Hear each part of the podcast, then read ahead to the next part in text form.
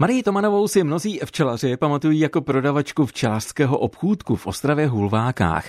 Mnoho let tam pracovala po boku včelaře a bývalého mistra republiky v boxu Slávka Tomana. Když Slávek před pěti lety zemřel, předala jeho manželka Marie všechná včelstva i obchůdek do rukou svého syna a začala si užívat důchodu. Jak se jí dnes daří a jaký met ji v životě nejvíce překvapil, na to se jí zeptal Artur Kubica. No, přišel důchod, už jsem dělala deset let přes důchod, říkám, ať dělají mladý.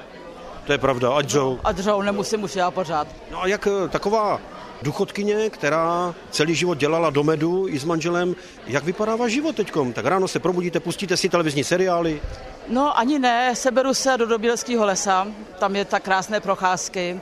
Zajdu do obchodu je zkontrolovat, jestli to dobře dělají, tak to hezky uteče. Uvařit oběd a zase ven. Každopádně jsme se potkali na eh, jarmarku v Krmelíně, což je taková zvláštní výstava různých prodejců, kteří tady něco nabízejí. No, výstava je to spíš prodejní akce, ale jsou tady pozvaní jenom ti, kteří se stali takovými spolehlivými, protože Krmelín je dost přísný na výběr různých řemeslníků.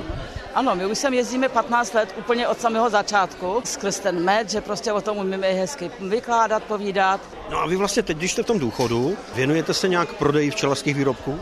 Eh, jenom, jenom já hrozně málo, ale je tam ten syn, je tam prodavačka, takže pořád to funguje dál. No a máte včely? Co včely jsme měli, jsem dala synovi, takže všechno to je už na něm. Spoustu let jste té včelařské prodejně pracovala, vzpomenete na nějaký med, který když jste ochutnala, otevřela, tak jste řekla, to je med.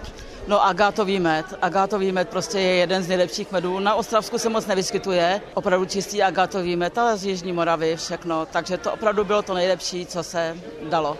A jinak jakýkoliv med květový je dobrý. A byl nějaký med, který byl zvláštní, takový, který zvláštní, jste vůbec nečekali? Zvláštní byl med, eh, který měl úplně jasně červenou barvu, protože to byl med, že prostě nebyla úroda, nebylo, nebylo, to bylo sucho a ty včely šly na spadané ovoce a bylo to z višní a ten med, my jsme mu říkali višňový med, byl úžasný prostě už barvou.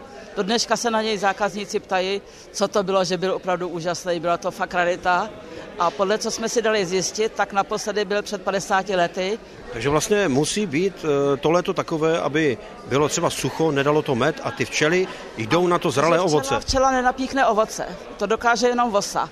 No a ty vosy napíchaly to ovoce, ono spadlo, včely neměli nic jiného, tak letěli na to spadané ovoce a ten, tu, ten nektar nosili do úlu a z toho udělali ten, jak my říkáme, veš, višňový med. Já teda nechci říct, že bych byl nějaký moc starý, ale já si ho pamatuju, protože já jsem ho u vás docela ochutnat. Jo. Vy samozřejmě se dostanete i ke spoustě jiných včelařských výrobků, třeba k medovině.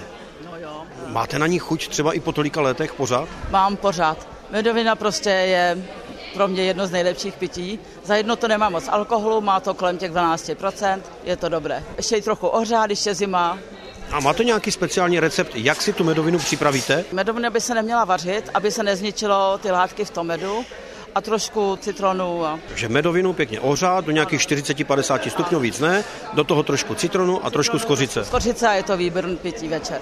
Artur Kubica, Český rozhlas. Posloucháte Český rozhlas Ostrava, rádio vašeho kraje.